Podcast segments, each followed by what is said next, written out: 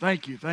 Hey, this northern guy was driving through this small southern town, and he noticed this nativity scene, and he couldn't get out. It was just beautiful. He looked like, man, somebody has gone to great lengths to create this. It is just incredible. But the more and the closer he looked, something just kind of puzzled him.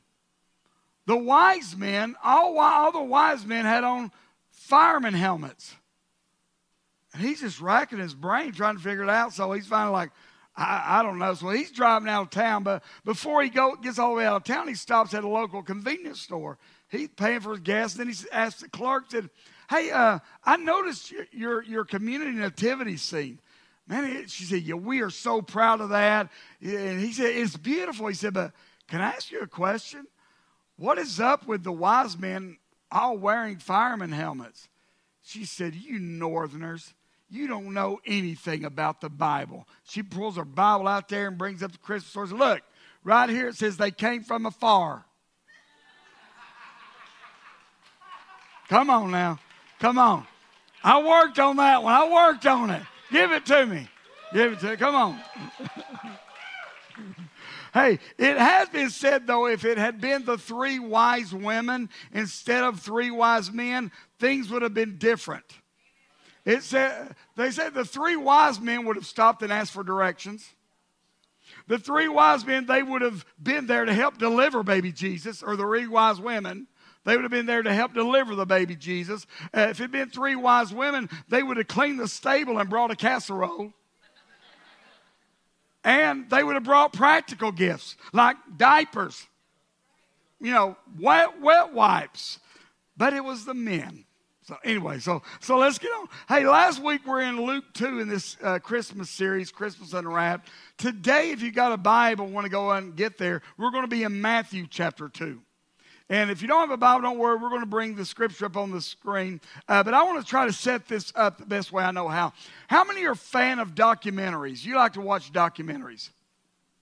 I like to watch something, especially if it has to do with groups, artists, singers, musicians. I like to see where they came from and different things like that. But I was watching a documentary about this guy, and it's crazy.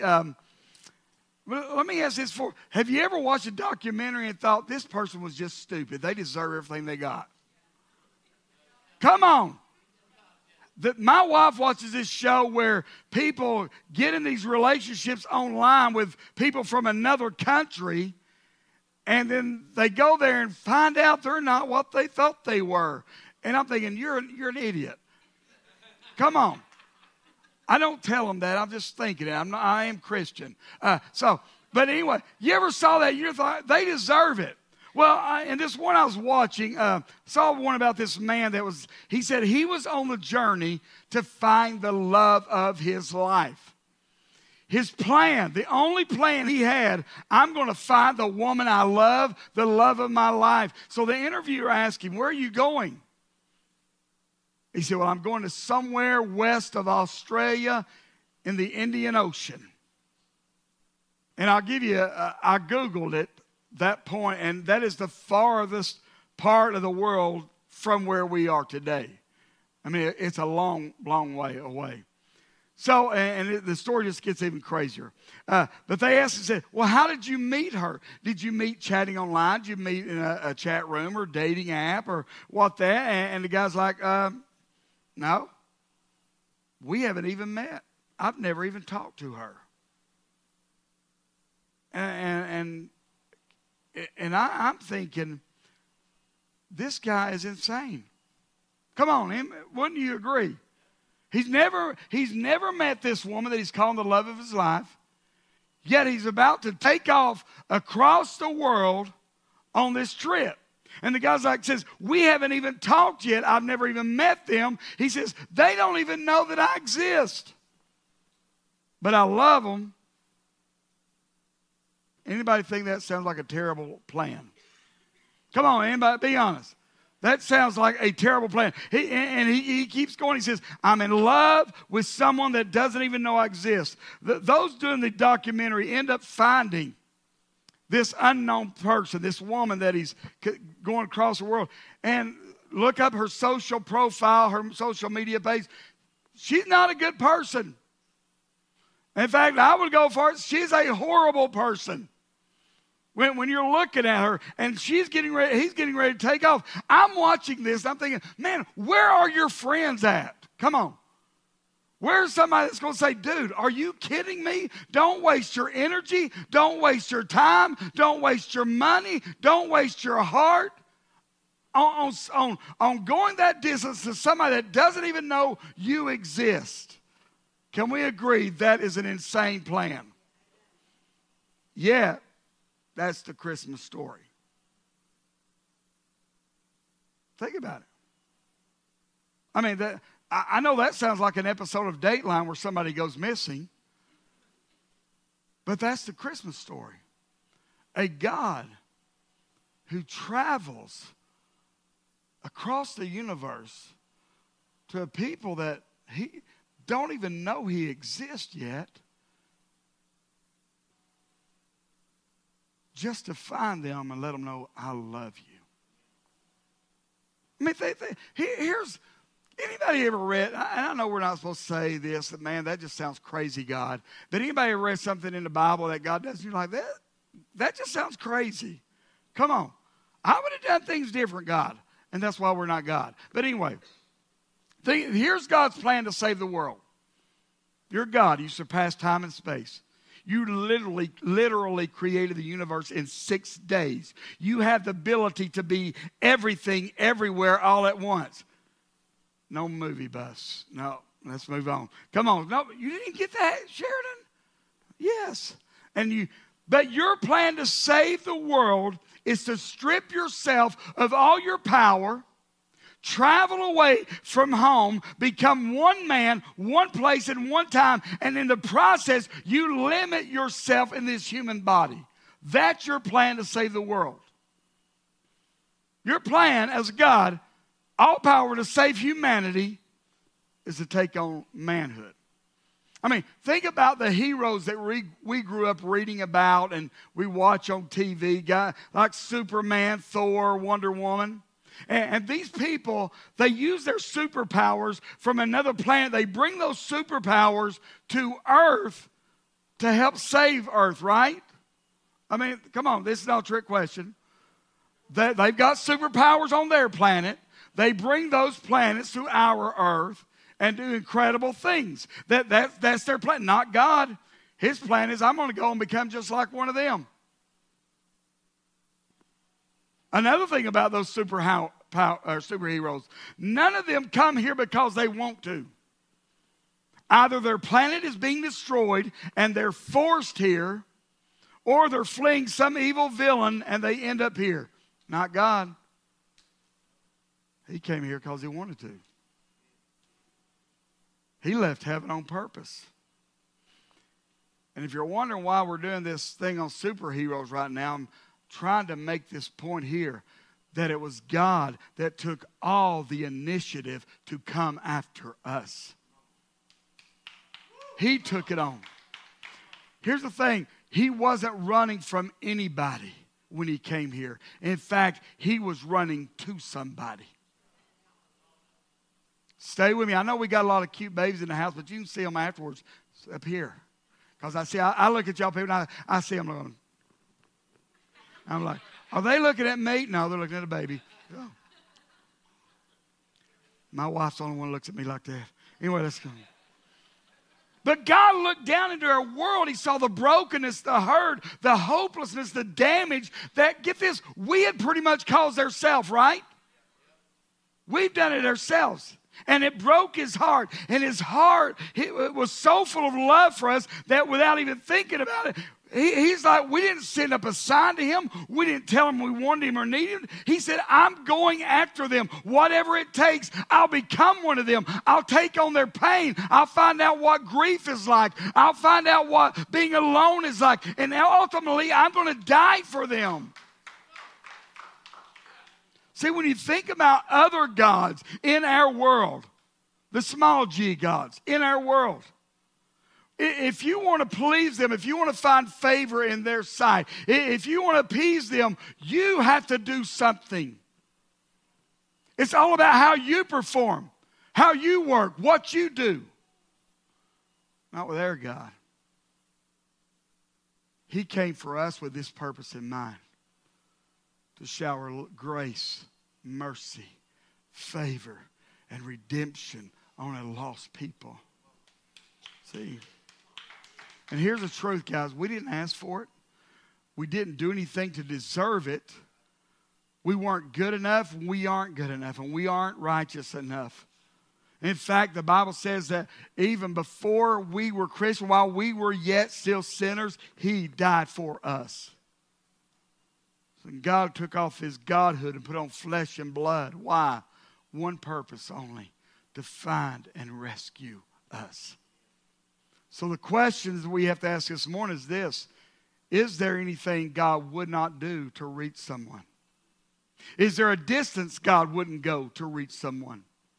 Is there a person that is too bad that God would look at them or their social media profile and say, no? Is there a place that God wouldn't go to? Is there a person that is too distant, too far away from God? And we're going to jump into Matthew 2, starting with verse 1. After Jesus was born in Bethlehem in Judea, during the time of King Herod, Magi from the east came to Jerusalem and asked, "Where is the one who has been born King of the Jews? We saw his star when it rose, and we've come to worship him." When King Herod heard this, he was disturbed, in all Jerusalem with him. Now, when I read that, I understand why Herod's disturbed. The thought of a new king coming on the scene, that would disturb the king that's in play right then, right? But why all of Jerusalem disturbed? This seems like it would bring excitement, because this is talking about somebody they've heard the prophecies about.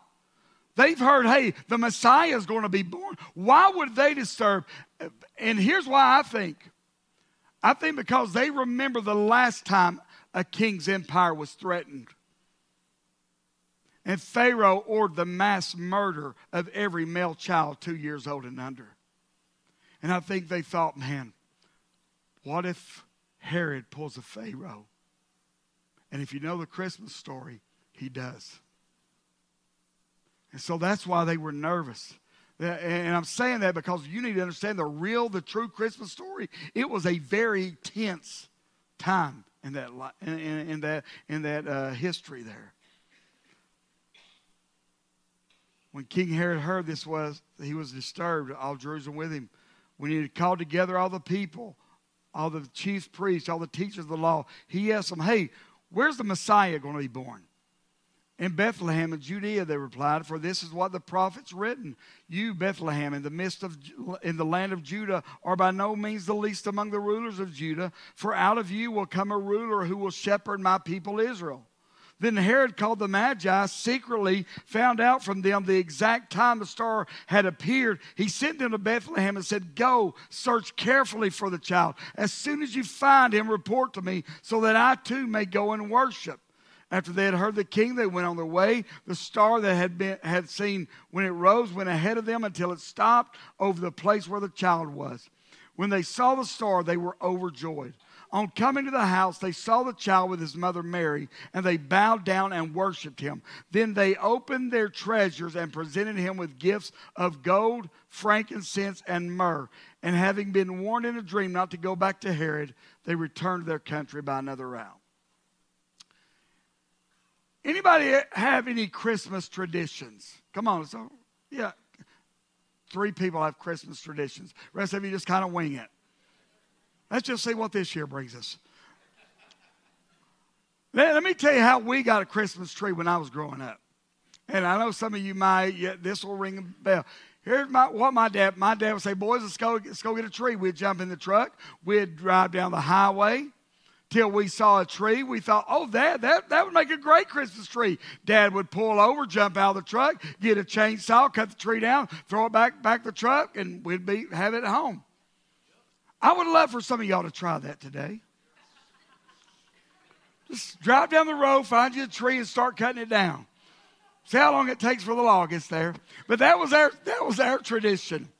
Now, when we had our kids growing up, our tradition was we'd go to a tree farm, cut it down, and we'd bring that house. And our kids, listen, I know we may create some division here. We do not have anything but a real tree. There are no artificial trees allowed in this house. And listen, we were good with that. We believed that same way until our kids moved out. And then we were like, they ain't got to deal with this mess. They're getting a fake tree. They're getting a fake tree. But we had traditions. Another one of our traditions is growing up in the church I grew up with, South Creek Church of God. Every year they would have this huge nativity scene outdoor where you could drive past. And the church is right on Highway 27. It was massive. And my mom directed it. In fact, she would tell a story that my birthday's December 15th, just in case you didn't know. But she'd tell the story that I was born on the 15th. On the 16th, she was back directing the nativity scene. And if you know my mom, you'd be like, yeah, that sounds about right. But we would have this huge nativity scene. And when you think about the nativity scene, here's what we had. We had a manger. Got to have a manger, right? Got to have shepherds. We talked about them last week. A couple other sheep. We had sheep. We would always throw a donkey in because living in the South, we always knew somebody that had a donkey. So we'd throw a donkey in the mix. We'd have a couple of angels that hovered over the scene. Mary, Joseph, baby Jesus, and 3 kings. Some reason we settled on the number 3 for the kings. I don't know why. The Bible doesn't say there were 3, but we've settled on 3. And maybe it was because they brought 3 gifts. But maybe one of them was like my mom, who would show up at an event and knew somebody's going to be there without a gift and be like, hey, listen, oh, you didn't bring one? I brought 3 extra. Here you go. But they brought 3 gifts. But I want to look at this. Look at verse 7 and 11 again. Herod called the Magi, secretly found them, and found out from them the exact time the star appeared. Sent them to Bethlehem. Let's move on to verse 11. On coming to the house, they saw the child with his mother Mary, bowed down, worshipped him, then they opened their treasures, presented him with gifts of gold, frankincense, and myrrh. Now go back to 7. Herod called the who? Come on, church. He called who? The Magi. Anybody ever heard the Christmas carol? We 3 Kings, Magi of Orient are 3 kings. Where do we get 3 kings? It's not in the Bible. Bible doesn't. We either call them 3 kings, or we call them wise men. Wise men. There's nothing in the Bible that says they were kings. So why do we replace the word Magi with 3 kings or wise men? I can tell you why, because it sounds a lot better that 3 kings or wise men show up than it does a Magi. But we're bad about doing that. Take a word that makes us uncomfortable and then change the meaning of it or give it a different word. You know, like, yeah, go ahead, Kelly. We don't say fat. They're big boned. That's nicer. We don't say short. We say vertically challenged. We don't say dumb or stupid. We say bless their heart. We don't say gossip. It's a prayer request.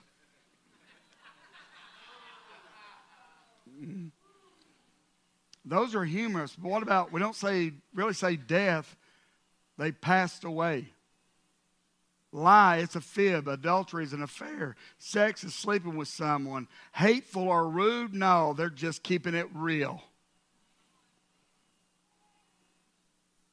You ever want to say, no, you're just a jerk. You're not keeping it real. You're just a jerk. You've never been told that before, have you, Brent?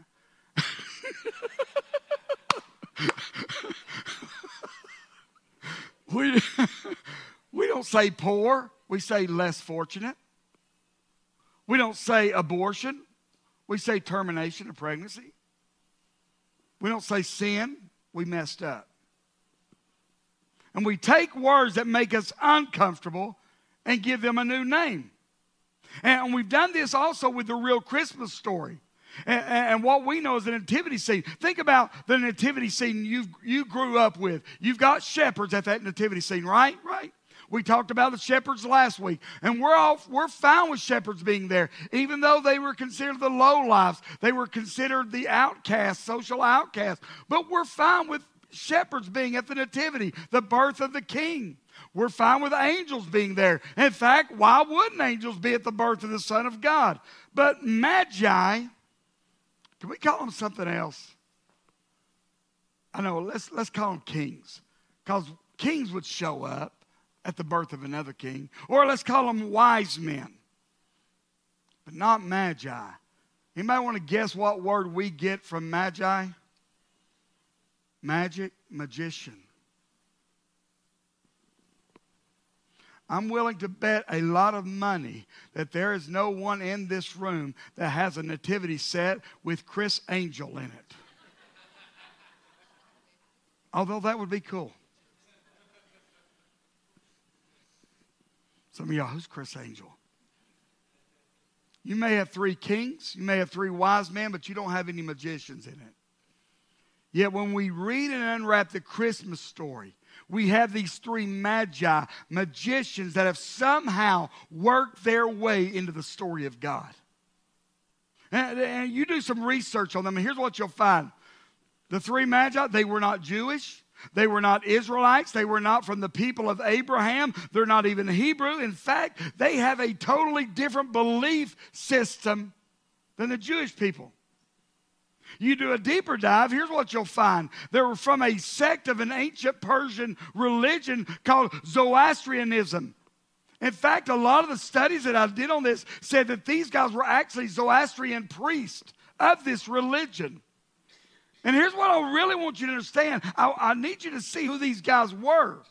Because at this point in their life, when they see the star and say, we've got to go find Jesus, they didn't believe in the God of the Jews. Are you hearing me? They knew nothing about the prophecy of a future Messiah being born. They were Persian. That's modern day Iran. And they have a completely different belief system, different theology. They've got a different God that they pray to. Yet, they go on this search for God. See, what we need to understand, what led them to this search wasn't the writings of Moses, Isaiah, or one of the other Old Testament prophets. None of those things led them to the baby Jesus. You know what led them there? You know the answer. Star. Star. Do you know why they were? Do you know why a star led them there? Why they saw the star? They were looking for it. They were astrologers. That was part of their religion. They looked to the stars to find out more about their future. And that's what they believed. They were looking for the stars. And they see this star that captivates them. And they said, we've got to go find out what this is all about. And if we're going to really unwrap Christmas, we have to really look into the question, what were the magi, the magicians, the astrologers, what were they doing at the birth of the King, the Messiah, the Son of God? Verses 1 and 2 of Matthew 2 and 1 again.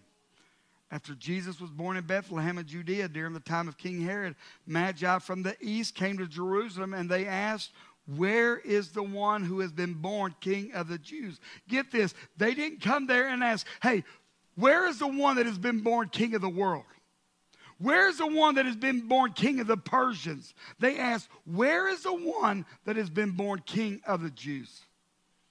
I heard one of my favorite writers and teachers, Erwin McManus, said this about that question when they said, where's the one called King of the Jews, born the King of the Jews? He said this, bring that up for me. Their question was not a statement that they did not want Jesus to be their king. It was a statement that they weren't sure he would want to be their king. Why would they even make that assumption? I don't know, maybe because of the same reason a lot of people in our world make the assumption that because of where they're in life, because they've been around followers of Jesus that have told them God wouldn't want you like you are. God wouldn't want you in the shape you're in and the mess you're in. So maybe that's the thing. Maybe they said, listen, it's not that we don't want him to be our king. Just we're not sure that he would want to be the king of somebody the likes of us. We don't even believe the same. But I love the Magi because they're not even invited to the party. They just show up. They're like party crashers. I mean, they just show up. And this, again, I admire this. They didn't wait for an invitation. They saw a star that captured their attention, and they show up with no knowledge of God. And they say, where is the one who's been born King of the Jews? We saw a star, it rose, and we've come to worship him. They show up with no invitation, but they're like, listen, we don't know exactly what you believe. We know what we believe, and what we believe is different.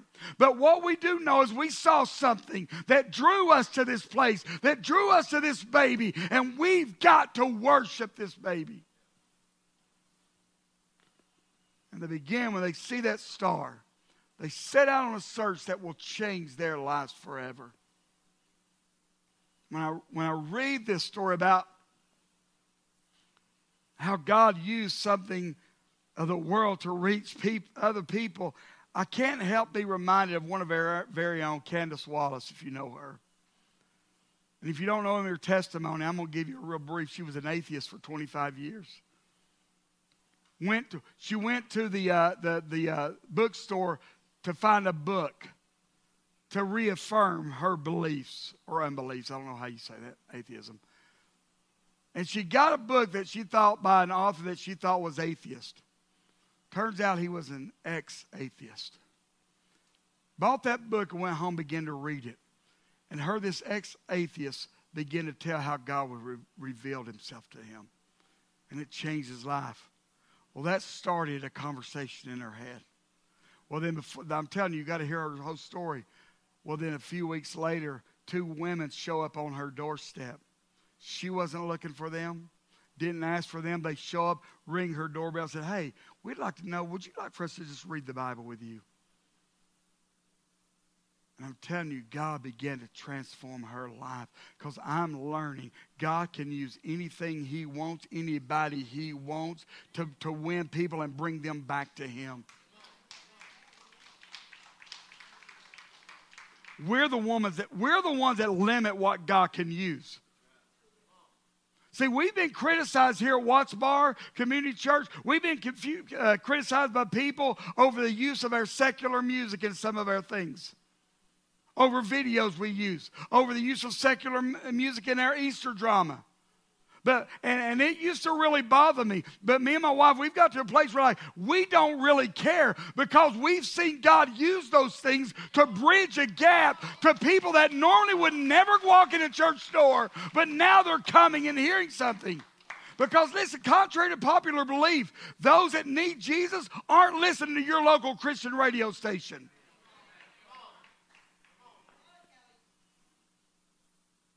I know Bob made me aware of this a couple years ago. A nationwide broadcast about us. A preacher was talking about how church has become disgusting to him. And he was disgusted with a church that he's passed by several times in East Tennessee area. And that in his words, he said it used to be called Watts Bar ... And he didn't say Church of God, but he goes, well, how do you know he's talking about you? Give me a moment. He said, but now they simply go by the bar. And if you don't know anything about our history, we got the nickname the bar simply because of Watts Bar. So we embraced that. And there was a time we had a huge sign down the road that said, welcome to the bar. And here's what that guy does not know. The people that Denise and I personally know that have told us the only reason we showed up and went to church is we saw that sign, welcome to the bar, and we said, hey, let's give this place a try. So listen, I just believe God can use anything He wants to reach the lost. And He is not limited by our religious notions to do so. Let's go. I gotta get through this. When King Herod, verse 3, when King Herod heard this, he was disturbed. All Jerusalem with him. Get this. When he called together all the people's chief priests, you understand he's calling the Jews, their high priests, their teachers of religious law. And he asked him, where's the Messiah being born? And they tell him because they knew the prophecies in Bethlehem and Judah. They know the prophecies about the newborn king, right? He's the one they've been waiting for. And King Herod calls them in, and they say, yeah, he's going to be born in Bethlehem. They knew the prophecy. They had studied the Torah. They had read and reread the prophecies of the coming Messiah. And this is one of the things that amazes me, that a bunch of magi, people that had a different belief, they go on a search for God. But those that should have been expecting him could not be inconvenienced to go search for the new king.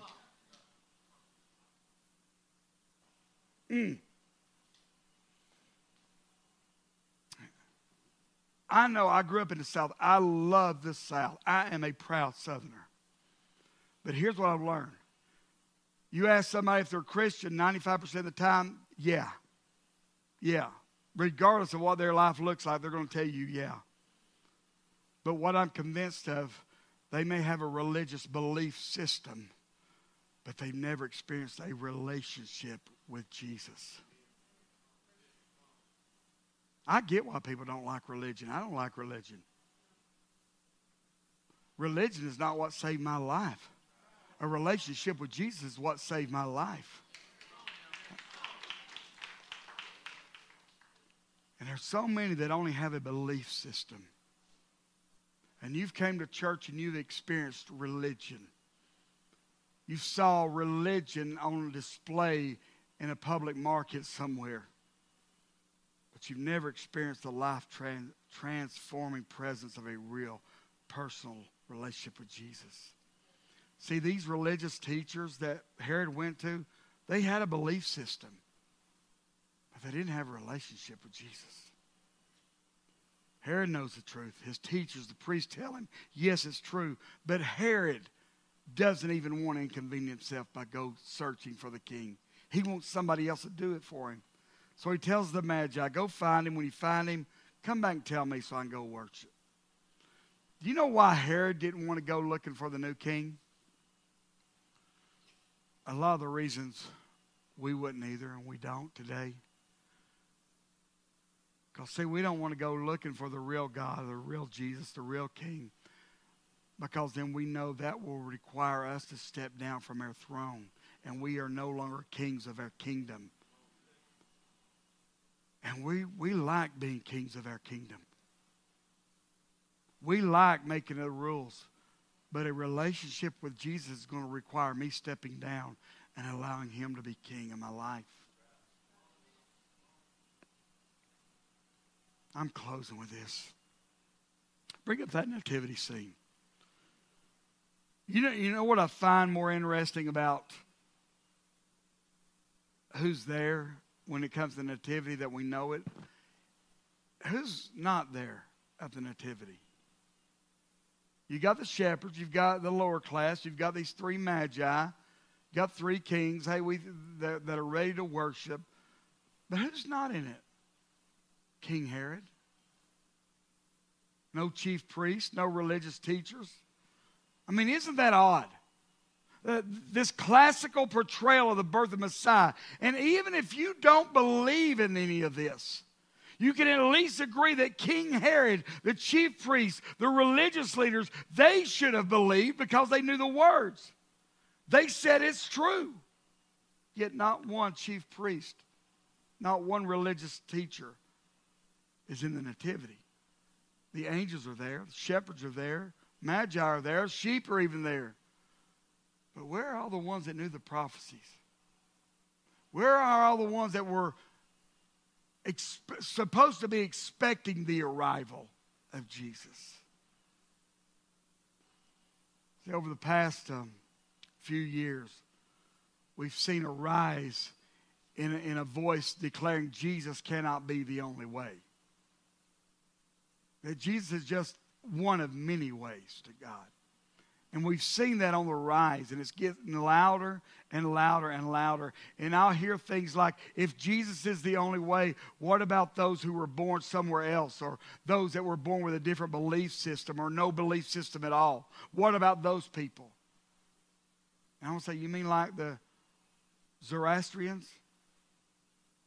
That God used a star to reach? Or I hear, what about the person that didn't grow up like you, PK? He didn't have the privilege of growing up in a Christian home and learning about Jesus. Or what about the one that was raised atheist or agnostic, Hindu or Buddhist? Or Kelly, what about the one that has messed up over and over, blown it over and over again? Or what about the person that did grow up in church, but they saw so much hypocrisy, suffered so much hurt, that they're in a place they want nothing to do with God or the church anymore? Here's what I'm finding. A lot of times when we're pointing out somebody else's distance between them and God, we're trying to take the attention away of how far away from God we are. Because if we compare their distance from God with ours doesn't seem so bad. But there's only one distance that matters.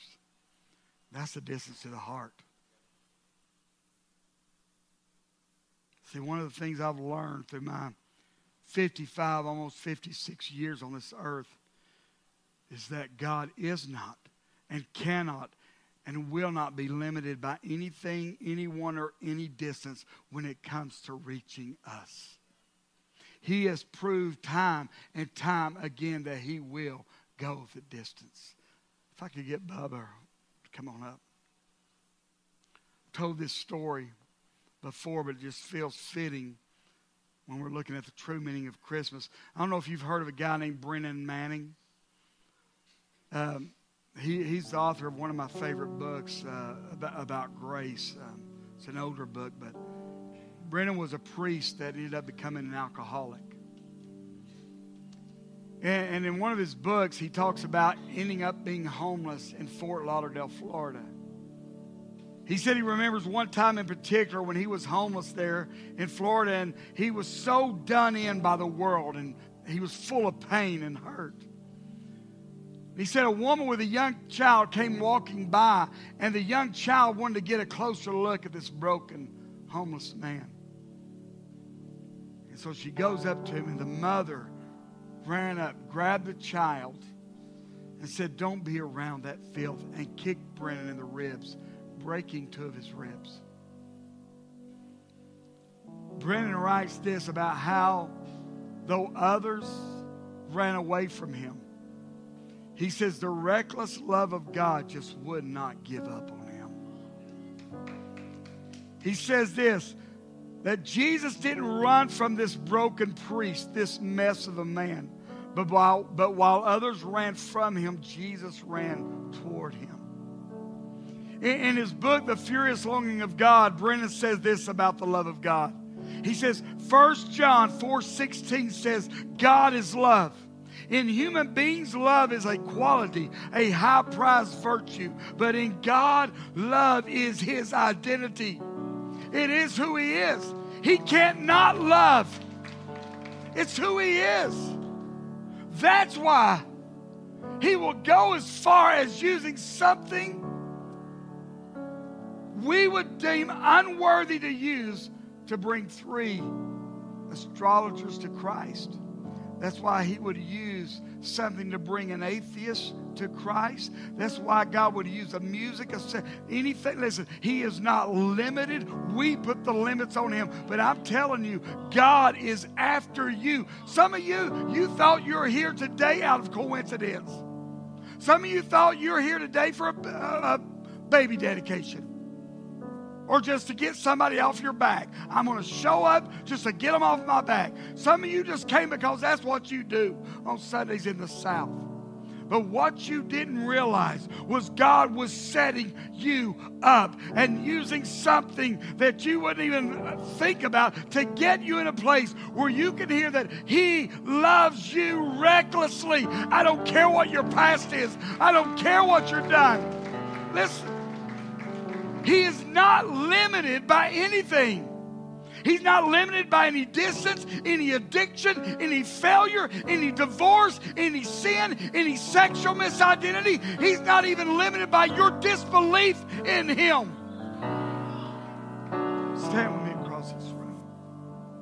When you get down to the crux of the Christmas story, here's what it is. John 3:16, God so loved the world. Not God so loved those that had it all together. God so loved those that were perfect. God so loved those that were okay. No, He loved the world in our broken, messed up, jacked up place. He loved us so much that He knew, hey, I'm going to go after them. They don't even know I'm coming. They don't even ask for me. But I'm going after the love of my life, my bride. And I know this, there are going to be times that they're going to be unfaithful to me. I'm still going. There are going to be those that reject my love. I'm still got to go. That's how much He loves you. Today's the day you leave religion behind and embrace a relationship. Heads bowed, eyes closed all over this room. I know, there are those here today, you've experienced religion, and it was ugly, it turns you off. And you've experienced some of the hurt, but I'm not inviting you to a religion. I'm inviting you to a relationship with Jesus. And here's the thing. You don't have to clean yourself up. You don't have to get it all together. He loves you right where you're at. And He loves you enough that He's not going to leave you right where you're at. And I know there are those here today that God has been dealing with. And you thought you were just here out of coincidence, but you've discovered He was setting you up. And you've realized in this moment you need to surrender your life to Christ and begin a journey of a relationship with Jesus and find out what that's all about. And if that's you and you're ready to do that today, I know you're here. Just raise your hand. I want to pray with you wherever you're at. Come on. I know you're here. Come on. Yeah. Yeah. Absolutely. Absolutely. Yeah, in the back. Yeah. Yes. Yes. Absolutely. Would you mind raising your hand? Just keep it raised up there just for a second. Yeah. Give me, yeah. Casey, would you go right back there? Hey, Bram, right over there in the corner, in that back corner. I'm going to send somebody to you to pray with you. But what you need to know is we are for you. One more. If you're here today and you say, you know what, Pastor? There's some areas in my life that I've not surrendered to Him. I'm still king, trying to be king of those areas in my life. I haven't been willing to just give them up to Him and let Him have them. But today, man, trying to be king is wearing me out. And I can't do it anymore. And I just need to surrender this area of my life to Him. If that's you, and you know there's an area of your life that you've not fully surrendered to Him that you need to do it today, just hands in the air. Come on, I want to see you. Absolutely. Absolutely. Father, you see every hand in this place that is raised. Thank you for their courage. Thank you for their courage, God. I pray right now, God, you would give them the courage to step down off that throne. Whatever that area is that they've tried to be king, they've tried to maintain, they're afraid of giving it up to you. But let them see you can be trusted with it. You can be trusted with it. We surrender to you right now.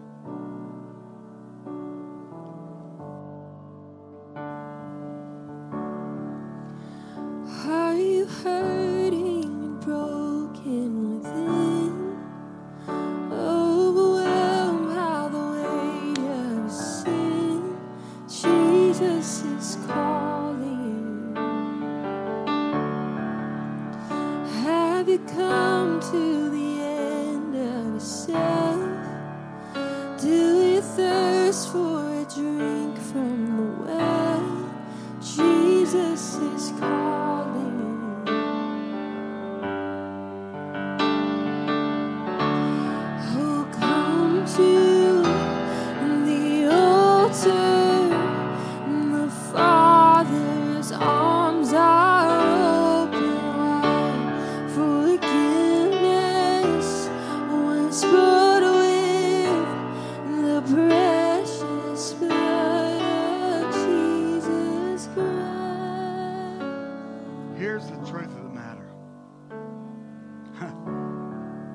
Last week,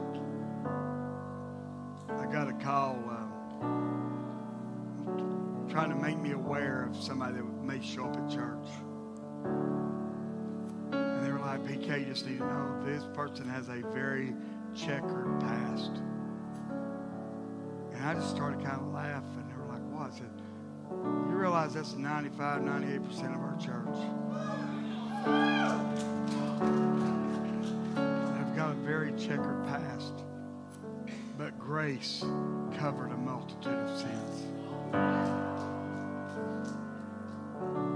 See, when it comes down to it, we're broken people. Maybe my brokenness is different from yours, but it's still broken. And where do we get this idea that as long as we put on the front that we're not broken, that would somehow heal itself? Where do we get that? Pride. Yeah. And I think a lot of that pride, that's what keeps a lot of us from just saying, I'm broken. I'm broken in this area. And until we admit the areas we're broken in, God can't begin to mend those areas. I don't know what your brokenness is. I know what mine is. And I am very real and open about my brokenness. Those that are in my circle, my men, I'm very open about my brokenness. They know your pastor is not perfect. By far, no need to laugh, Harvey. No, by far, perfect. Here's what I'm going to do. I'm not going to ask you to bow your heads, close your eyes. We're not doing that. Because this is family. If you'd admit to yourself, I got an area I'm broken in. I'm tired of acting like that area doesn't exist. I'm tired of acting like I'm just going to tough it out and get through this. I can't. And it's wearing you out. I believe God said, if you'll just admit your brokenness before me, then I can start work on you. If that's you.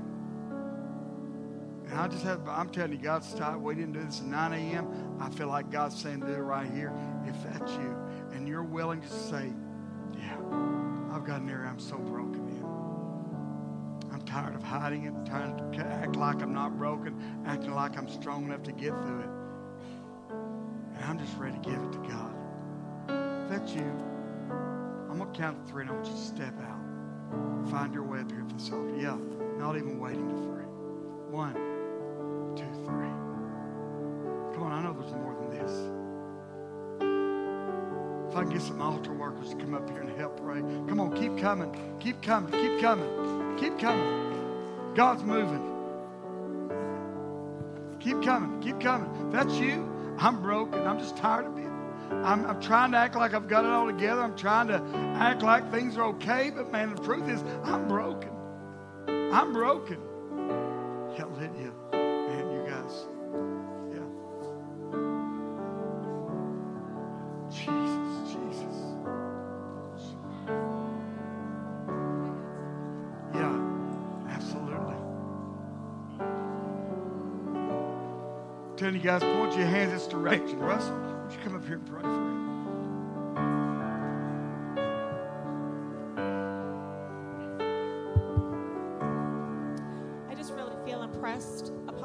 To share another element that I feel like somebody in this room may be struggling with. A lot of times we have a breakdown in relationships with other people and a breakdown with God. Jesus. But there's also another one that a lot of us forget about or we push it aside, and it's forgiveness of self.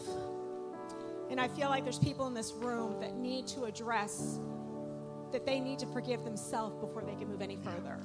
That God's already forgiven you, so you need to forgive yourself. So if there are people here in this room that really are just keeping on those negative words to yourself that the enemy loves to give to you, today's the day to stop doing that. Forgive yourself and move on so that God can do his work in your life. So if there's anyone that needs to do that, you can come forward for prayer for that as well. Amen. Sometimes we are the hardest people to forgive ourselves. And the enemy will use that in broken areas of our life to keep heaping shame, to keep heaping stuff upon us. Tell us we're the problem, we're the reason, we're what's wrong. And God wants to do some healing. Amen. Yeah. Yeah, thank you.